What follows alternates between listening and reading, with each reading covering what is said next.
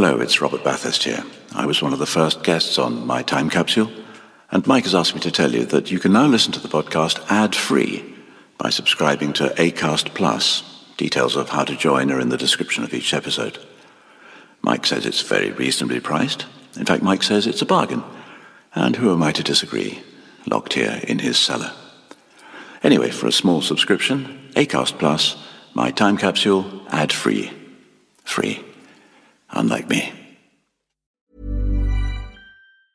Quality sleep is essential. That's why the Sleep Number Smart Bed is designed for your ever evolving sleep needs. Need a bed that's firmer or softer on either side? Helps you sleep at a comfortable temperature? Sleep Number Smart Beds let you individualize your comfort so you sleep better together. JD Power ranks Sleep Number number 1 in customer satisfaction with mattresses purchased in-store. And now, save 50% on the Sleep Number limited edition Smart Bed for a limited time. For JD Power 2023 award information, visit jdpower.com/awards. Only at a Sleep Number store or sleepnumber.com. A lot can happen in three years, like a chatbot may be your new best friend. But what won't change? Needing health insurance. United Healthcare Tri Term Medical Plans, underwritten by Golden Rule Insurance Company, offer flexible, budget friendly coverage that lasts nearly three years in some states. Learn more at uh1.com.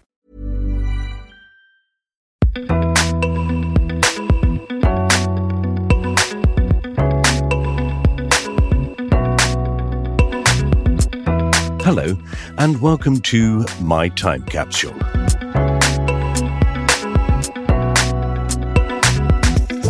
I'm Mike Fenton Stevens, and in this podcast, I ask my guests to look back over their life and pick five things from it that they would like to put in a time capsule.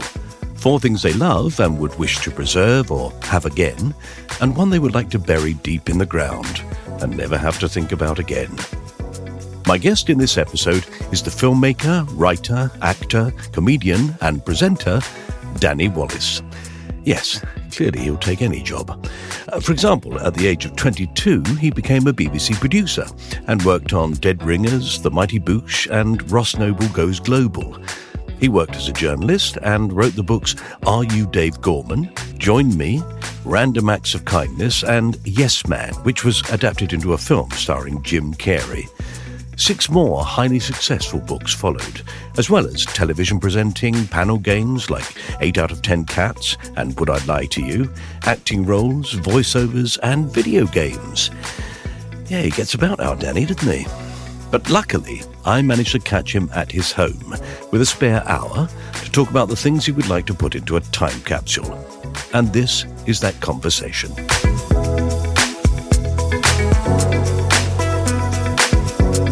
Danny, thank you so much for being part of my time capsule. What, what shape is this time capsule? Well, it's as large or as small as you like. So it's it's quite malleable. I Yes, fit a it lot is. stuff in. Yes, So I've got some quite big things. I've got some other little things. Yeah. And some are invisible. So Well, I'll try and find little compartments for the small things, keep them safe. thank you. I don't want to mess things up. No, no, no. I don't want, for example, Suffolk squashing a mouse. No, my God, could you imagine? It'd be terrible. It would? The podcast would be shut down. it would be the front page of the Sun. it would. So, uh, so what's your first item? Well, I was thinking about this last night, and I, I don't know how I'm going to get it in there, but I'm just going to try. Um, shaking with laughter. shaking with laughter. That uncontrollable, that feeling, it's so precious and it's so sort of rare when it happens and you, you can't stop it. And you know the when you cry with laughter, afterwards you feel exhausted, right? But it's the best exercise kind of in the world because you feel somehow cleansed. Like like I don't know if there's something different about tears when you when you laugh as opposed to anything else, but it's just this euphoria and it's cleansing and it's and it becomes rarer. I think the older you get. Um, I've got so many memories from when I was a kid of just absolutely losing it and the pain and uh, when I when I was a teenager and I started to go and see comedy, when you found a comedian who was just so good that they could control your emotions and control your body in a sense because it's like a it's like a magician pointing at you and putting a spell on you to make your ribs hurt you know? And i remember that happening with harry hill. I remember that happening um, with tim vine. I remember it happening over the littlest things at school. Um, I remember most recently, probably when I was I was reading a book um, where just the power of just some words on dead ink you know, can still have that power over you. So I love that that that feeling where you just can't control something, but you're enjoying it so much. And I think I would pop that in a time capsule.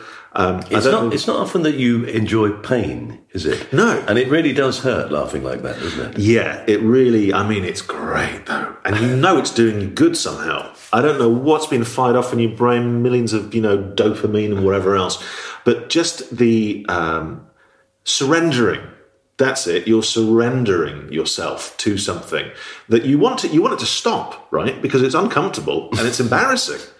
But you just can't kind of. Um, I don't know. It's gold. It's like little moments of gold in a day, and they're so rare. Yeah. Um, that I would like immediate access to it, and maybe every night. I think it would do the country um, such a lot of good if if you could just trigger it off you know, for two minutes before bedtime or two minutes when you get up, uh, just uncontrollably shaking with laughter.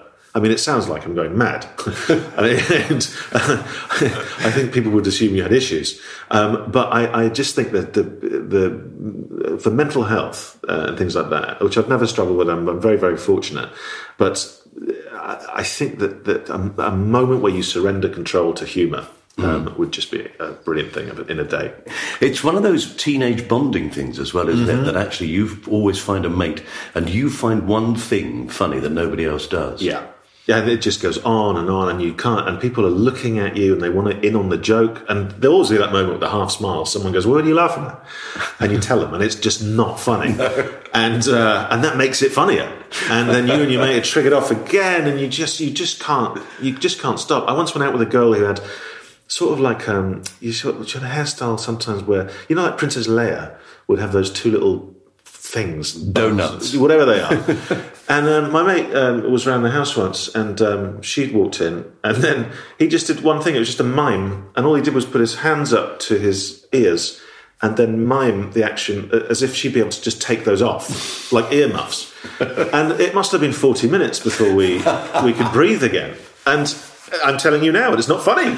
But what's funny about it is the fact that we were just like, I love those moments. And you're right, it is that bonding thing. It's it's sharing a moment with someone else. I mean, if it's just you on a bus, no, I could do without that happening. You know what I mean? But it is that that brother and sisterhood. You know, yeah. I remember I've just had a flashback now to a, a den my dad built me in the garden when I was about seven, and a kid coming around who was a good friend of mine and something happened that made us both laugh a lot. And I did. I, I, I literally, uh, well, there was urine everywhere, and uh, and I was thinking, you know, that's not going to be that's not going to be a good day at school tomorrow, when because he can't not tell people. No. So I'm just going to have to own it, and so I just owned it. I went, yes, I did. Mm. It was the funniest thing in the world. um, it made me piss myself. Yes, yes, in a garden next to a friend. It's quite nice in an enormous crowd when everybody gets it, though, isn't it? Yeah, no, absolutely. And you know, I, I, just remember that Tim Vine. You know, I'd never seen him before, and if if people are unfamiliar, it's just one joke after another. Sometimes themed, sometimes not, sometimes props, but they're just it's just wordplay. But it's the relentlessness of it. It's just building up. He's like winding you up, and he hits you with ten gags. Then there's another ten, and then thirty minutes later, you're like how how is he doing this? and it becomes a, a, a well a, a, form of hysteria, I suppose, which I guess is where we get hysterics and hysteria. Oh, I'm not sure. Yeah, there'll be something. It must be. Yeah, it becomes a hysteria. You know, a form of hysteria. I think. It must be amazing to do that to people. Yeah, to have that control, and I wonder what it does to the performer as well when they know. Do they do they double down? Do they get you know? Is it just part of the job? Are they enjoying it? Do they enjoy it later? Do they want to keep it going? Have they ever killed anybody? you know, I'm, I'm, pretty sure some of the world's best comedians are also probably some of the world's uh, most prolific murderers. I'm sure there are also times when one person in the audience will just go. Yeah. My wife at a League of Gentlemen concert, uh-huh. they eventually had to say to her, "We can't do the joke until you shut up." She's that person. She'd gone. But what a brilliant person to be! I mean, yeah. they're fun to be around as well. You know, you know, because it's just joy And obviously, like again, I reiterate the point: if she's doing it on the bus on her own, probably sit somewhere else. but in a theatre, I think it's more than fine. And you've got young children as well, isn't it? They have a propensity for that sort of thing, don't they? They Where do. just go. One of the, the best moments, actually, right where you're sitting, my youngest was watching uh, TV and I put on funny cat videos because the kids love cats. And I thought, let's just do that. And it's just slapstick, basically.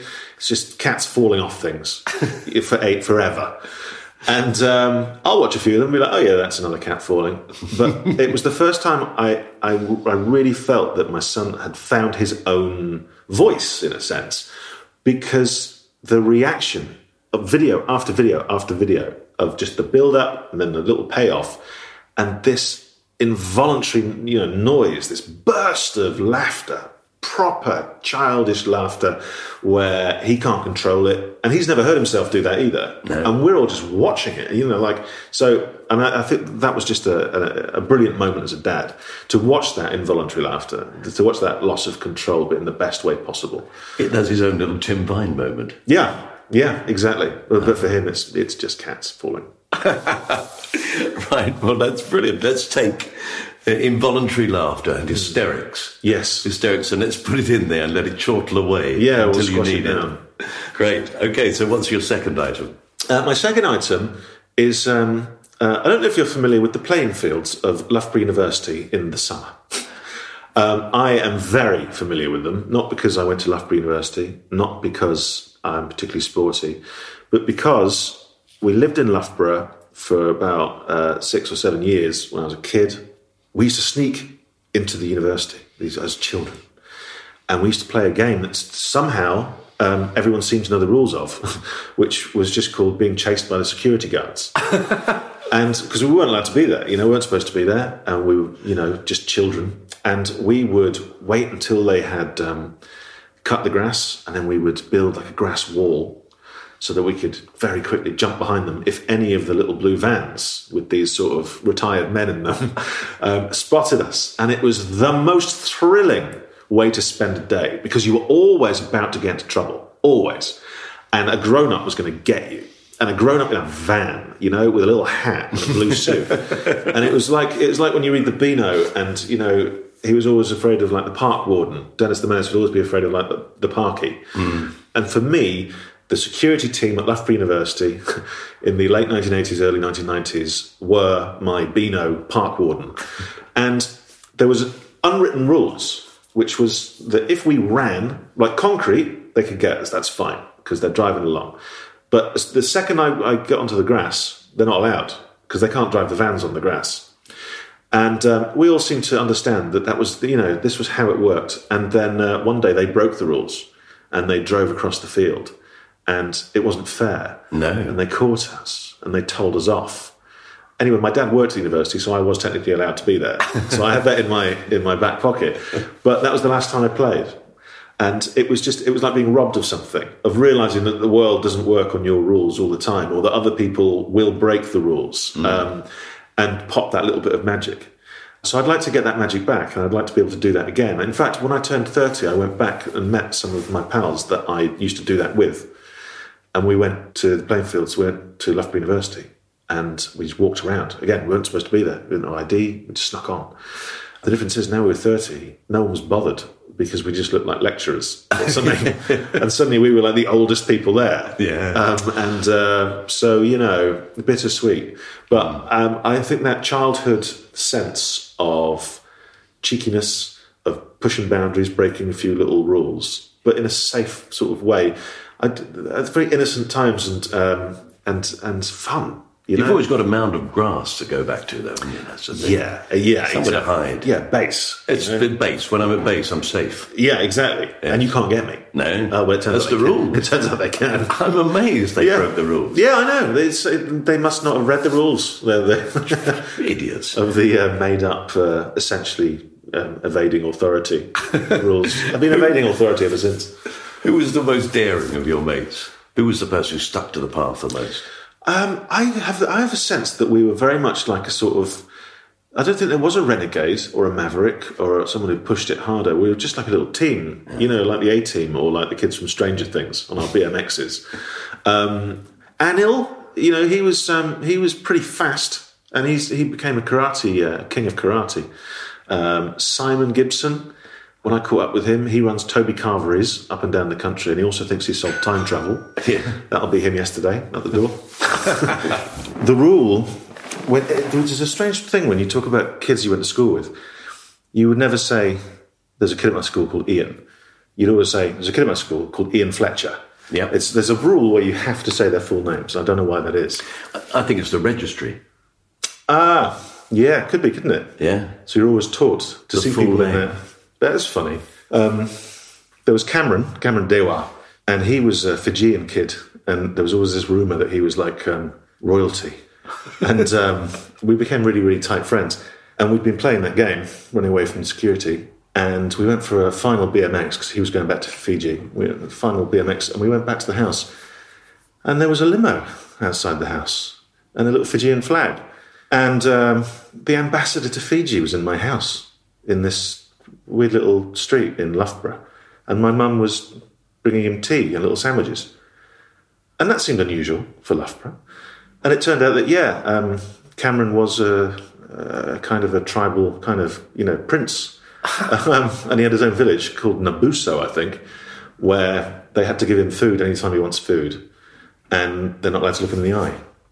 So it turned out that the kid, yeah, was actually, you know, that I was Part in of your BMXing. gang. Yeah, Well, you could have got away with murder. Then. I know. Do you not know who this is? it was extraordinary. And I met up with him uh, not long ago as well. So, I mean, you know, Did he go back to Fiji and then stay there? he went back to Fiji and then he came back um, to London, but his, his family is still out there, you know. And um, yeah, he did things very much on Fiji time. I remember going to see Who Framed Roger Rabbit, um, and it, you know, let's say it began at two o'clock.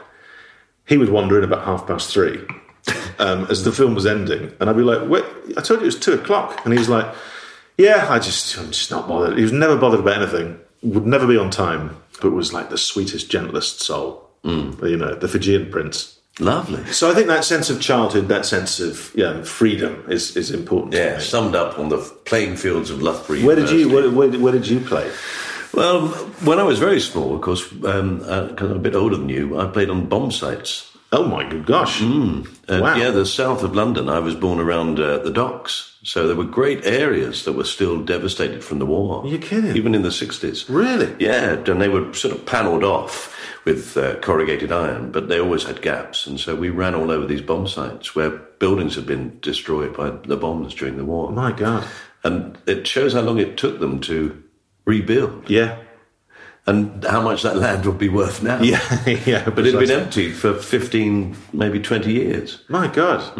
The most dangerous thing was we did once, well, I don't think I was involved, but a boy was locked in a fridge.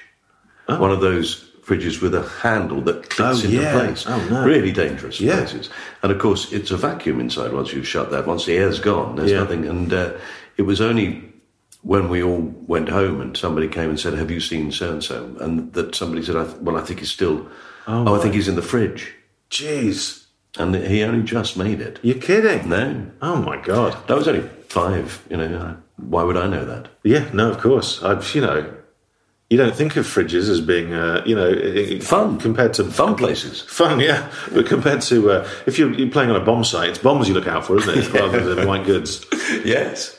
We did that, and uh, there was a playing field that did have a park keeper. They always had a pointy stick for picking up leaves. Oh, really? Is that what that's for? Yeah, Okay. so that's why they were quite frightening. Yeah, different world. There was always a man in a long coat sitting Yeah. on a bench who we all knew as the weirdo. right. Oh, really? Oh, So, uh, but we just learned to avoid him. yeah. Bit sad. Because the, yeah, because uh, paedophiles are a recent invention, aren't they? Because they just used to be dirty old men. that's right. Yeah, so you'd avoid them. just they're all over the place. People don't flash anymore, do they? I don't know. Do they? I think the flashing used to be a thing. There used to be flashers, didn't there? And it was trench coats and stuff. And I don't know where it's a dying art. I, I don't know where they've gone. You know, how did it die out? There are always stories of people flashing at Christmas and putting fairy lights around their genitals. Oh well, that's nice. yeah, yeah. which is would give people a little treat. Yeah, because that's flashing, but making an effort, yeah. isn't it? It's, otherwise, flashing, Flashing with entertainment. Yeah, That's what you're looking for. yeah. Well, I hope I hope no one's flashing anyway. I mean, they must be. There must be flashes. But hopefully they're being reported now because Yeah. the thing was that people just said, "Oh, like flashed at me," you know. It's the rise, the rise of CCTV, and they've put it to an end. I hope. Yeah. I, I've never been able to. On that note, um, I don't know how to walk behind a woman I don't know at night, and I don't know what to do. Um, do I cross over? Do I don't? Do I not cross over? Do I whistle? Maybe I'll whistle to show I'm no threat. But then it, it sort of lends it a kind of a horror movie sort of because it always sounds a bit wrong. You know, why is a man whistling at night? You know. The Jaws theme. Yeah. I've often thought maybe I should just carry a balloon, and it would uh, it would render me a playful edge. But that uh, also look like a lunatic clown. yeah, just properly. I'm turning slowly into the Joker, aren't I? Yeah. Just like just the, with a balloon, the sort of yeah clownish thing, and uh, hysterics, constantly laughing to myself. Never mind. right. So there we are. We put in the playing fields of Loughborough University. Yeah. Brilliant. Okay. Now, third item. Okay, this is the moment in the podcast where we take a short break for an advert. I hope you enjoy it. Life is full of awesome what ifs, and some not so much, like unexpected medical costs. That's why United Healthcare provides Health Protector Guard fixed indemnity insurance plans to supplement your primary plan and help manage out of pocket costs. Learn more at uh1.com. Hey, I'm Ryan Reynolds. At Mint Mobile, we like to do the opposite of what Big Wireless does. They charge you a lot, we charge you a little. So naturally, when they announced they'd be raising their prices due to inflation, we decided to deflate our prices due to not hating you. That's right. We're cutting the price of Mint Unlimited from $30 a month to just $15 a month. Give it a try at mintmobile.com slash switch. $45 upfront for three months plus taxes and fees. Promo for new customers for limited time. Unlimited more than 40 gigabytes per month. Slows. Full terms at mintmobile.com. A lot can happen in the next three years. Like a chatbot may be your new best friend. But what won't change? Needing health insurance. United Healthcare Tri Term Medical Plans are available for these changing times. Underwritten by Golden Rule Insurance Company, they offer budget friendly, flexible coverage for people who are in between jobs or missed open enrollment. The plans last nearly three years in some states, with access to a nationwide network of doctors and hospitals. So, for whatever tomorrow brings, United Healthcare Tri Term Medical Plans may be for you. Learn more at uh1.com. Was there an advert? You never know with these things. Anyway, let's get back to Danny Wallace and find out what else he'd like to put into his time capsule. Third item, um, it sort of sums up, I suppose, uh, some of my teenage years in that I once tried to see if I could write the worst joke in the world. And it was a big long summer, and I was just kind of coming up with stuff to do, you know. And um, so I wrote this uh, this joke, and the joke was Poirot. Poirot says, um, "Hmm, there is something fishy about this case." To which uh, Captain Haddock replies, That's because I'm a fish. now, it doesn't work on any level, right? Um, Poirot is there, but Captain Haddock, he's from Tintin, and, Yes. and also he's animated, and he's not a fish. So why is he saying he's a fish? And why is he working with Poirot? You know, um, there's a Belgian connection, but that's nothing to do with it. Anyway, so I put that together, and I sent it off um, wherever I could, and um, I, I wrote a stern letter with it saying, uh, "This is, you know, this is an example of my work. Do not steal this joke, or I will find out and I will report you." Like to who? Uh, you know.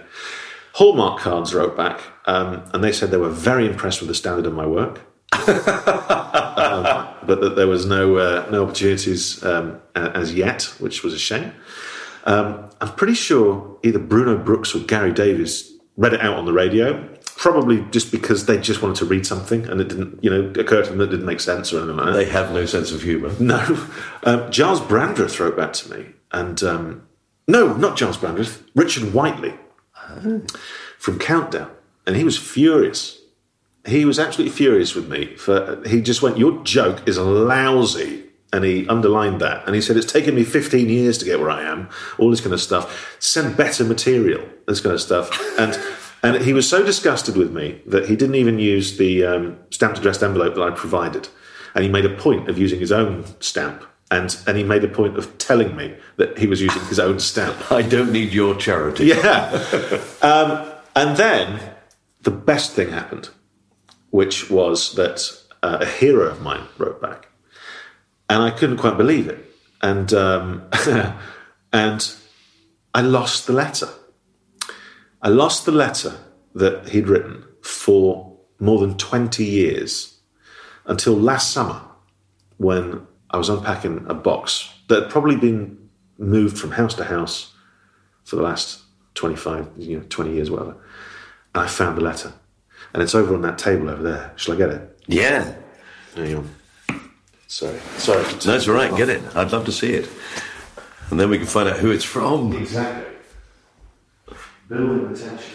It better not be Margaret Thatcher.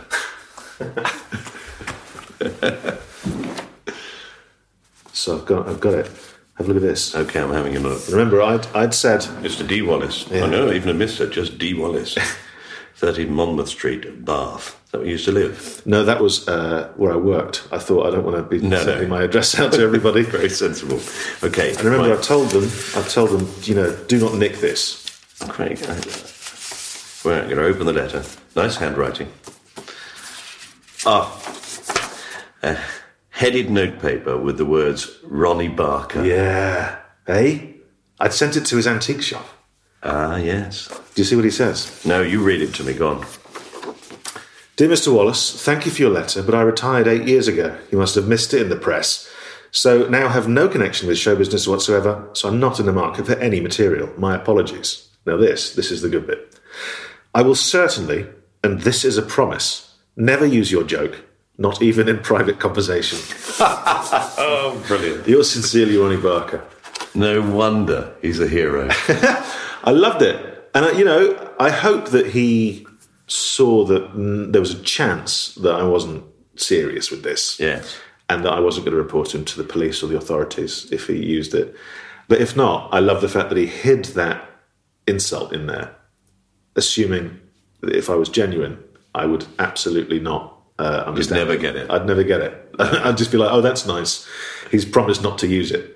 So you know, I did a load of weird stuff when I was a teenager in in that in that way. Um, I was used to play pranks and I used to do things. I remember once I did a very elaborate prank on a neighbour involving headed notepaper and uh, all sorts and other people, third parties, and, uh, and and everything. And then I got found out, and oh my god, uh, my stomach just dropped, and I was I was like, I'm gonna have to tell mum when she gets home.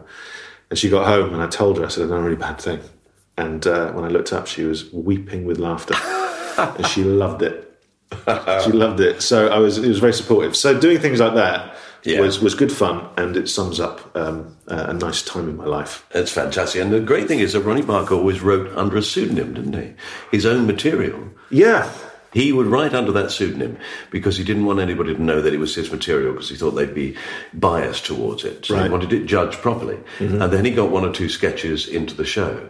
And uh, eventually, from what I understand, the producers worked out that it was Ronnie Barker sending the stuff in because it always suited him completely. And uh, he sort of knew the words by the time they got to do the rehearsal. of course, yeah. So they sussed him, but nobody ever, cash on the nobody ever admitted it. Nobody ever owned Oh, up. really? No, they kept saying, "Oh, we've got some more stuff from that bloke. He's really good, actually." You should-" Wow, that is great. Uh, he, you know, he was just he was just a legend. I wish I could have, uh, you know, I was lucky enough to meet people like Terry Wogan, and you know, just very briefly, and and people like Ronnie Bark. I mean, that would have been great. I would have loved to have met him. Is it that letter that you'd like to put in there? Yeah, I'm going to put that in there. That'll do. uh, because that'll that's a physical thing. I've been Yeah. putting in some weird stuff. You know, there's a huge amount of fields in those hectares of fields, and uh, and a concept. And so I thought I better put something in that people can actually pick up. yes, Otherwise, they go, "This is this appears to be empty. It's imaginary fields." it must be somewhere in this field, surely. Yeah, exactly. Okay, that lovely letter from Ronnie Barker that goes into your time capsule. So it's three things we've got in there. Yeah. Um, right. Don't forget, there's one point, one of these things has to be something you're really glad to get rid of. Got you. No problem. Right. So where are we going next? Let's go. Let's go to Dundee, Okay. and I want the Tay Bridge, all the entire Tay Bridge, and it's big, you know. Yeah. But you can pop it on one of the fields, maybe. Uh, because I, I, I, was born in Dundee and I lived in Dundee until I was about seven, and I had a very strong Dundonian accent, which I then lost because um, I'm an only child. My mum is Swiss, my dad's uh, from the borders, and so there was no one to back up my accent. So I'd have to listen to the Proclaimers uh, a lot. And we lived in a house that was, you know, you can see the River Tay, but you could, I mean, the, the Tay Bridge was just over there. And um, on a sunny day in Dundee, which is maybe once every three years, there's something about it that speaks to my soul. The glistening water, the green of the hills um, nearby, the, the dark grey of the buildings in Dundee. Um, I found myself back there a couple of years ago and I was on the train towards Dundee and something happened to me, like some, some weird physical calm came over me just from the colours, just from you know. And I think that probably we all have an element of that from from childhood. Um, something, a landscape, a colour palette, something that speaks to our heart in some way and makes us just kind of everything's okay. Maybe it's because you you know you're at a time back then when you sort of you know, every whim is catered for. Someone's making you sausages, squash, ready access to squash, and you can sit there and draw um, what do we do now we're grown ups? We don't get to just sit down and draw anymore. You know, we don't get to just grab a piece of paper and just sit down and just create something like that. Well, some of us do. You're doing a podcast. You know, I'm lucky enough to you know uh, write, and so I can I can do that. But the the purity of that, and for me, it was always summed up by looking up and seeing the Tay Bridge up in Dundee. Um, and with that comes everything about Dundee. Um, comes the accent, I find myself, whenever I go back up to Scotland, the first thing that happens is I start making a noise that I never make. Um, and I find myself going, aha, aha. And I must have done that when I was a kid. And it comes back. It's the first thing. And the rest of my accent remains, you know, normal.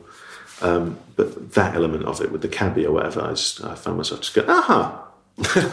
so um, so yeah, I'll, I'll put the Tay Bridge in there and the sort of um, the copious amounts of free time you have when you're a kid to do whatever you want. Mm. You know, so these are, you know, I want this time capsule. Uh, it's it's bespoke, right? It's for me. Yeah, you're going to Um, have fun in there. Yeah, so I, I've got these. I've got these things, and you know, and with it comes free time, which is uh, something you don't really have anymore when you No. have kids of your own. No, it's true. Is it the light also behind it, though, that you like? When you say that the colours, Yeah, yeah. I think um, there are some spectacular sunsets in Dundee. Dundee, for me, I, whenever I got to the Edinburgh Festival or whatever, and I'd see Scottish comedians, Dundee was a punchline. It was always a punchline in the way that Swindon or Kettering would be a sort of uh, an English punchline, and it was always Dundee. And I didn't get it because my Dundee was glorious. You get amazing sort of purple, blue skies and orange and pink, and it just cycles through that. And I just, I was watching Succession the other day, you know, the brilliant TV drama. And Brian Cox, the actor who is also from Dundee, his character is from Dundee. And there's a moment where I was watching it, and he's just going down a street, and it was my street. And he points at a bandstand that he used to play at when he was a kid, this character. And it's the bandstand I used to play at.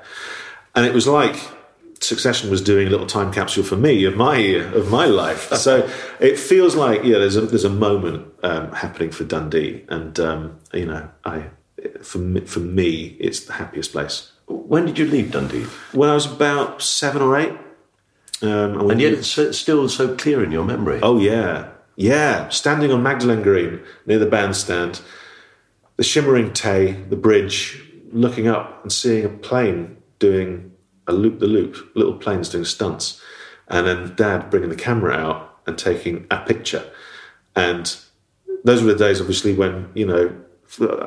We all seemed to think that camera film was like gold or something. Mm. So you'd you'd you'd take a picture because it meant something, mm-hmm. and it was a moment. And it was very rare that we'd squander one of those. So it was like my dad to take the camera out. It's like a little event, and just takes a picture of me in the sunshine on the green. And in the I still know the picture. It's so nice. There's his shadow, you know, and And that's why you chose it. I think so. So maybe that's the, yeah. I mean, Yeah, because maybe- you would choose the moment with a photograph. Yeah. I remember the extravagance of actually taking two rolls of film, and each of them had 36. You're going to do 72 photographs Yeah. on your two week holiday. Where are we going to put them all? Ah, it's ridiculous. I can predict accurately the first picture as well on that roll. It would have been, if it was on holiday, it would have been of your meal. because for some reason, we, whenever we went on holiday, you, first thing you do is take a picture of your meal, and you obviously you're just like, oh, wow, we're having a meal, and it'll just be like egg and chips, But for some reason, it's like lent a glamorous edge because you know you've had your first day in the sun and there's a weird cocktail, and so you take a picture of that. And um, I don't know anyone who's uh, ever been pleased to see that photo again. But I think that if I ever um, do a coffee table book, it will be people's first meals on holiday. And it will just be egg and chips, egg and chips, egg and chips. You know, a succession of sunburnt dads, a drunk grandma, you know, all that kind of stuff. My gran, when she, she came on holiday with us once, and the first thing she did was just get off her face on whiskey and snore all night. And I was like, this is hell. Is that the thing she bought in the duty free? so she'd bring it with her. I think a man called Tony at the bar um, just kept buying her whiskies. Lovely. I'm going to take you back to the bridge because Yeah. Now, I've never been to Dundee. I'll admit that. I've been to lots of places in Scotland, and I'm, I'm very fond of them, and I'm particularly fond of the cities. Yeah. But what I'm not so keen on is the wilderness. I don't like wilderness particularly. You don't like, oh, I see. But And, yeah, and actually, between all those cities, there's a lot of wilderness. a lot of wilderness. Yeah. Lots of places where you think uh, it's going to take me hours to walk to the pub. Is it a fear of being attacked by a predator? What's, what's your uh, what's your deal with the wilderness? Uh, not being able to get to the local shop. I right. probably- So you're a real city boy. I well, I guess you grew up in London. Yes. So that's what you know. Yeah. There's something very special about London. I lived there, you know, 20 odd years. And there's something that happens in London that I don't think, now I think about it, I don't think it happens anywhere else, but I love it. And it is the pause between you telling the cab driver where you want to go and the cab driver replying, okay. And it's that moment. it's a silence. And you might use it to get in, you might do whatever, you might just look at them until they've worked it out. But it's when they're working out the route, that they're recognizing the place, and it's this map that explodes in their brain, all in this one pause. and I love listening to that pause. Yes. It's like the pause at the cinema when the adverts have finally finished and you know it's going to be the title of the movie next. It's like these wonderful little moments of silence that we never appreciate. Mm. And I think that in London, that the fact that they learn the routes and do the knowledge, that pause is just loaded with experience and years and an entire city in a pause. I love it. Do you think that that whole thing of doing the knowledge will disappear? Because at the moment, you get into a car and they just get their phone out and go, okay, right, yeah, that's about 25 minutes away. Yeah, I think it will, and um, it'll save a lot of people a lot of time. Yeah. they won't have to spend four years. You know, Ah, well, what if it breaks down? well, yeah, I guess you know. I- what if anything breaks down? We'll go and find an old bloke in a pub and say, he has the knowledge. Imagine that. That's, that'd be a great sort of apocalyptic film where they've got to find the, the last man who's got the knowledge because they can't get somewhere. And they need- Nobody knows where to go. Yeah, they've got to track down Blind Harry, you know, who feels his way around London based on based on maps he learned sixty years ago. Let's do it. Let's right. make that Done. film. In the meantime, I'm going to be putting a great effort into getting the Tay Bridge into your time capsule. Yeah. Yeah. You give me some work to do. You can shrink wrap it. Uh, no, I just get a bigger time capsule. Okay, okay. But there's a lot of digging if we're going to bury it. Yeah. I know that. Okay, there we are. Four lovely things. Uh, now we have to have something that you're glad to bury. Right, something I want to get rid of. The thing I think I'd, get, I'd maybe get rid of is a. ah, well, I've got to. But I'm putting it in here only because I want it to be replaced by something else. And I think I'm going to put in um, my mother's practical gifts. So I get very practical gifts from my mum. Um, I mean, sometimes, I mean, they're practical, but they're also like useless in a sense as well. So she'll for Christmas, I will get this big thing and I'll open it and it'll be like sort of metal tray with spaces. I think they're called canapé boats, and I'm supposed to now make canapes. And I I don't make canapes. I've never made a canapé. I've never shown interest in canapés. I've never mentioned canapés. I don't insist on canapés when I go around to theirs. No. People have never asked me for a canapé, um, and yet my mum thinks, oh, he probably needs something for his canapés.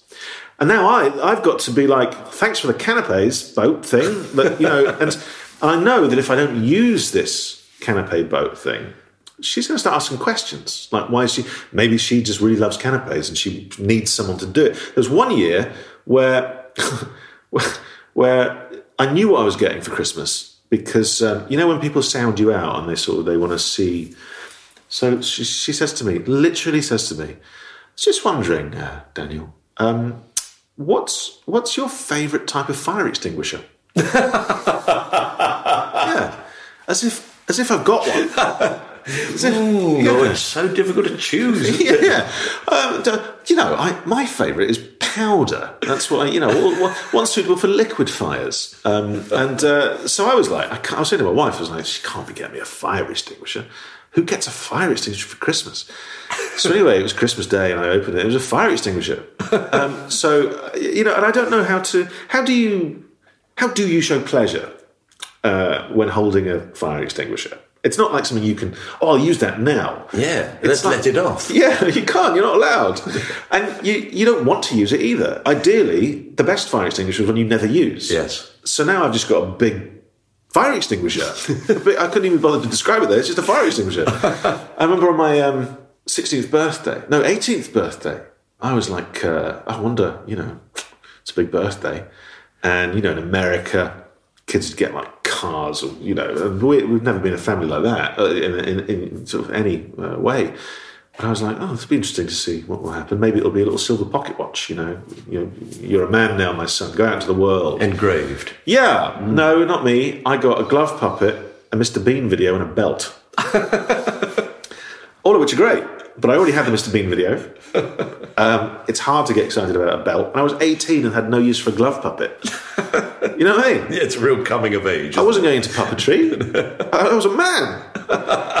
um, so, so you know, while I appreciate these gifts from the most generous and loving and golden-hearted woman who has ever walked the earth, I think that if I pop that in the time capsule, it's going to be replaced by someone else. And you know, Muggins here is going to start getting silver pocket watches. Ah. And American cars. a whole because with this there is a rule I've decided on on your podcast. I've decided the rule is all the, all the presents I should have got should now come my way. Oh yes, So of course. I want forty three years worth. That thing's gone. That thing of yeah. impractical presents is gone. Yeah. So in in their place, Yeah. you're bound to get great presents. Exactly. So I should walk upstairs, and, and all the presents that should have been given to me will now magically appear. um, so, uh, so yeah, that would be my one slightly selfish thing. Ah, I can have the moon landing game. The moon landing. Yeah, when I was a kid, I got it one Christmas, and the balloon burst within about ten minutes. I don't even know what the moon landing Oh. game is. It was the year of the moon landing. Ah. Mm, it was a, basically a lunar module with a balloon on the top and a large fan. Ah. And you had to blow it across the room and try and land it on the moon, the other side of the room. Oh, wow. Great game. That's pretty good. Great game. And it popped. and 10 minutes in, pop, no other balloons. You know, I had that with my Evel Knievel, uh, the the little uh, stunt bike. I took it outside, so excited, wound it up, let it go, and it went straight into a Volkswagen Golf and smashed on my first go. But it happens now at Christmas Day. I got my son a little remote control plane. He's very into planes, and um, of course, I should have said, you know, let's not go where there's loads of trees, because neither of us have ever done this before. Yes, hang on. Looking around your Yeah. your garden, it's completely surrounded by trees. So within five minutes, the uh, tree uh, has claimed uh, its victim, and uh, I was the dad on Christmas Day, like something out of a sitcom, in my pajamas on a very short stepladder, holding a broom which I gaffer taped to a hoe, which I gaffer taped to some big weird duster thing, at the top of this small ladder, waving it around on Christmas Day. Obviously, everyone walking by knows exactly what's happened. They can just put it, oh, the dad has given the son a plane, he's got it stuck, it's Christmas Day, he's going to get it out. Yeah, yeah. And I was still about 30 feet short of this thing, but I, I wasn't letting it stop me. I was just batting everything. I was Praying for a was being strong the wind. dad. Yeah, exactly. So I guess it's, it's, you know, that's a tale as old as time. Mm, no doubt about that. Well, I I think that your mum, this gift of practical presents, clearly she feels that you have everything you need, and I think she's trying to fill a void. I, I, well, the void that needs to be filled is where is my moon landing game? Why did I have to buy my own Evel Knievel? and um, and I want a remote control plane. That's why I bought it for him. Yeah. You know, so I'm overcompensating now. But, you know, um, I'm ready for fires and canapes. okay, well, um, we'll seal up your time capsule with these lovely things in there, and uh, and we shall go and uh, enjoy a few canapes. The utensils are there, and we can just, you know, just go and fill it up with the most marvellous canapé. God, I'm starving. Well, I'll make you one right now. I've only got Marmite and peanuts. Thank you. You have been listening to My Time Capsule with me, Mike Fenton Stevens, and my guest, Danny Wallace. You can subscribe to this podcast on Acast, Spotify, or Apple Podcasts, or wherever you usually get your podcasts. And if you have the time, we'd be grateful if you would rate us and leave a review. You can follow us on Twitter, Instagram, and Facebook. Just go to at mytcpod or at Fenton Stevens. This podcast was produced by John Fenton Stevens, and the music is by Pass the Peas Music. It was a cast off production. So, until next time, thank you for listening. I said, thank you for listening. Thank you for listening. Yeah, look, that's where you reply. You're welcome, Mike like that. I mean, oh, honestly, no manners, some people. Bye.